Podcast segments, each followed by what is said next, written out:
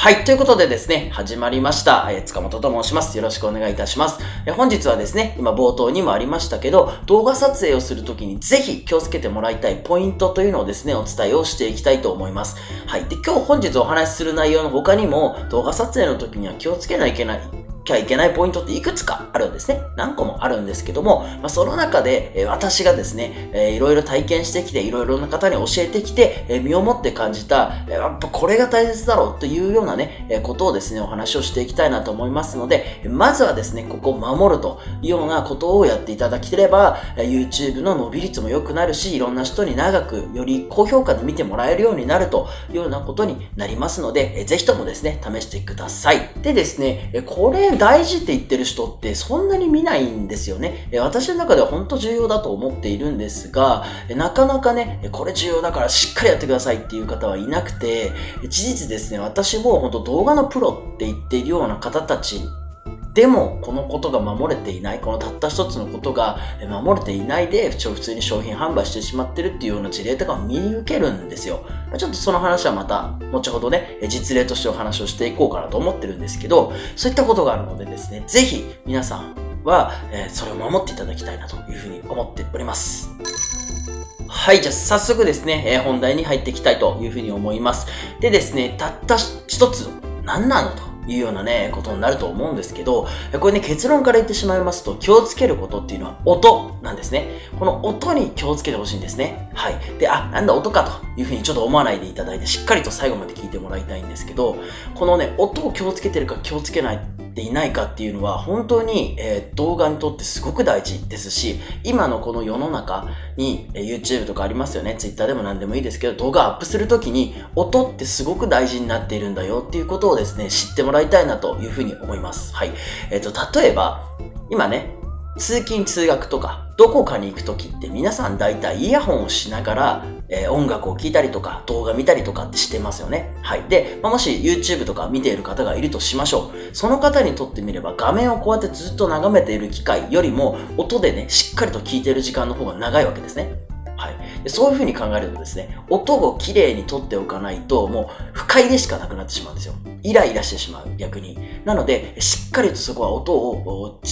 まあ、ある程度のね、最低限のレベルを保たなきゃいけないっていうのが、今の YouTube、もしくは動画を作るときに大切な要素になっているんですね。はい。で、今言ったイヤホンっていうのは別に通勤通学すじゃなくても、例えば夜中寝るとき、部屋でね、あんまり大音量で聞けないから、しっかりイヤホンして聞いてるって方もいると思いますし、それから逆にね、テレビとかで見るようになったから結構大音量で聞けるよっていう方もいると思うんですよ。そうなるともちろん映像っていうのも大事なんですけど、音と音声っていうのもすごく大事な要要素になっていて、それが悪いと、あ、やっぱ次の動画行こうとか、あ、もうこれ見ないとか、チャンネル登録解除みたいなね、ことになってしまうので、で、しっかりと守ってほしいんですね。で、まあ、いくつかちょっと事例を挙げていきたいんですけど、ちょうどですね、私が1ヶ月前ぐらいに、ある教材ですね、えー、を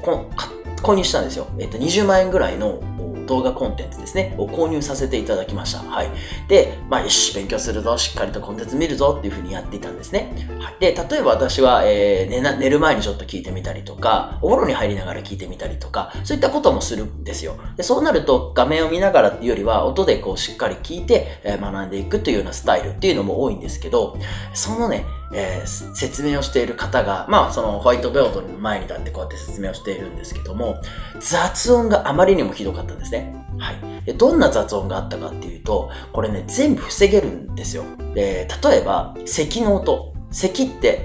ってしますよね。で、これって、例えばその間だけカットすればいいですし、人間の生理現象で出てしまうも出てしまうじゃないですか。だからカットすればいいと思いますし、なんなら、今マイクって私のこっちにあるんですけど、せめてマイクじゃない方に向かって咳をする。っていうことがすれば、多少音緩和されるんですけど、その方はもう咳も全取りですし、もうまっすぐマイクに向かって話をしていたんですね。そうすると、咳が起こるたびに、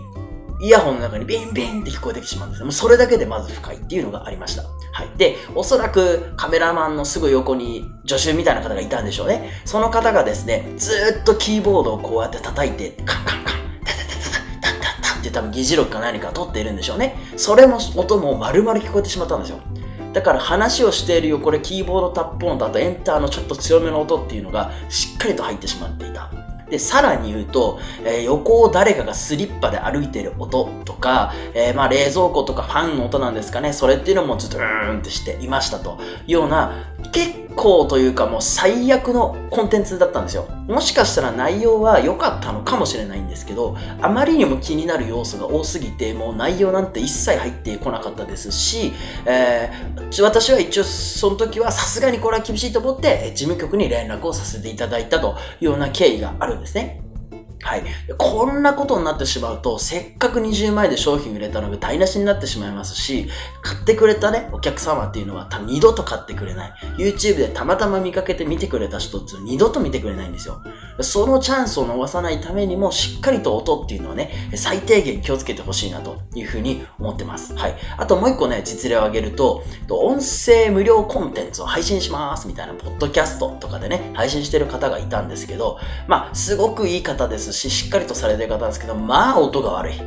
ですね。で、まあ音声コンテンツなんで、私はまあ通勤の合間にね、こう聞いていたんですけど、まあ歩きながらとか電車に乗りながら聞いてると結構他の雑音って聞こえてきません？雑音というかその環境音っていうんですかね。電車だったらホームの音とか電車が入ってくる音とか、ドアが開く音とかね、周りのちょっとごそごそ怖いとかっていうのも全部環境音として入ってくるじゃないですか。でそうなった時に、やっぱりね、音が悪いって全然聞こえないんですよ。で、例えば音量を大きくして聞いてみても、うーんってなってしまったりとかね、いう風になってしまって、結局その方すごくいいこと言ってるし、えー、きちんと毎日発信してる方だったんですけど、私は聞かなくなってしまったんですね。はい、なんで、えー、そういった意味でも音っていうのはすごく大切な要素になってきますので、しっかりとですね、えー、動画撮影の時には気をつけるというようなことを心がけてほしいと思います。じゃあですね、えー、具体的にどうしたらいいのかというようなお話をしていきます。まずね、これはですね、今何度か出てきたと思うんですけど、雑音を消すということですね。これを徹底してほしいかなというふうに思います。はい。で、まあもちろん、どうしても入ってしまう音ってあると思うので、そればっかりはもう仕方がないと思うんですけど、できる限りですね、え、なるべく雑音をなくしていくっていうようなことをしてほしいなというふうに思います。例えば、えー、室内で撮ってるんであれば、窓をせめて閉めるとかね、えー、ーラーかけているんならクーラーを切るとか、えー、何空気清浄機を切るとか、まあ、そういった作業はできると思うんですよ。で、一方で冷蔵庫を切るってなかなかできないと思うんで、まあ、そういうちょっとファンの音っていうのは多少はしょうがないかなというふうに思います。もちろんないに越したことはないですけどね。はい。で、そういった意味で環境音っていうのをなるべく消していく。で、それから例えば咳とかくしゃみとかって人間してしまうので、そういう時はしっかりとカットする。もしくはなるべくマイクに向かないようにするっていうことをします。はい。で、それからキーボード音とか人が歩く音とか、まあ、その人がいそうな気配の音っていうのもなるべく消していくっていうような作業は必ず必要になってくるよということですね。はい。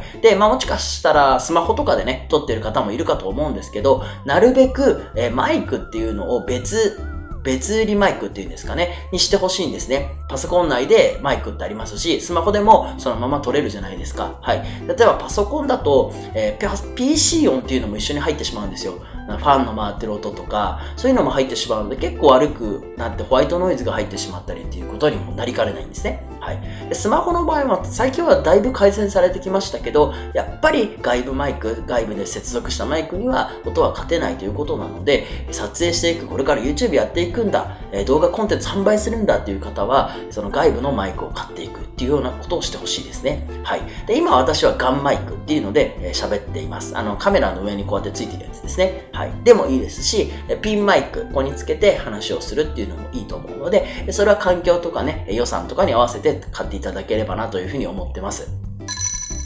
はい。まあ、そんな感じでですね、えー、音っていうのはとても大事なことなんですよというようなことをですね、動画撮影の前にしっかりと認識していただいて、動画撮影時には、えー、本番の前にしっかりと雑音がないか、え、変な音入ってないかっていうのを改めて確認してから撮影を開始するというようなことをぜひしていただきたいなというふうに思います。はい。今ね、高性能なんで、多少なら編集でね、音って変えられたりするので、多少はいけるんですけど、やっぱり元々の音っていうのがね、綺麗であれば綺麗であるほど聞きやすい音になってきますので、えそこはですね、しっかりとやっていただければなというふうに思っております。はい。まあ、こんな感じでですね、動画の情報とか YouTube の情報っていうのをですね、発信しておりますので、ぜひともですね、チャンネル登録の方よろしくお願いいたします。はい。でまたですね、Twitter とか LINE アットの方でですね、コメントとかいただけると、あとめちゃめちゃ喜びますし、そこで質問いただければですね、回答させていただいたりとか、か、こういうふうに動画に撮ってですね、えお答えさせていただくというようなこともさせていただいてますので、ぜひともよろしくお願いします。はい、ということで本日は以上です。塚本でした。またお会いしましょう。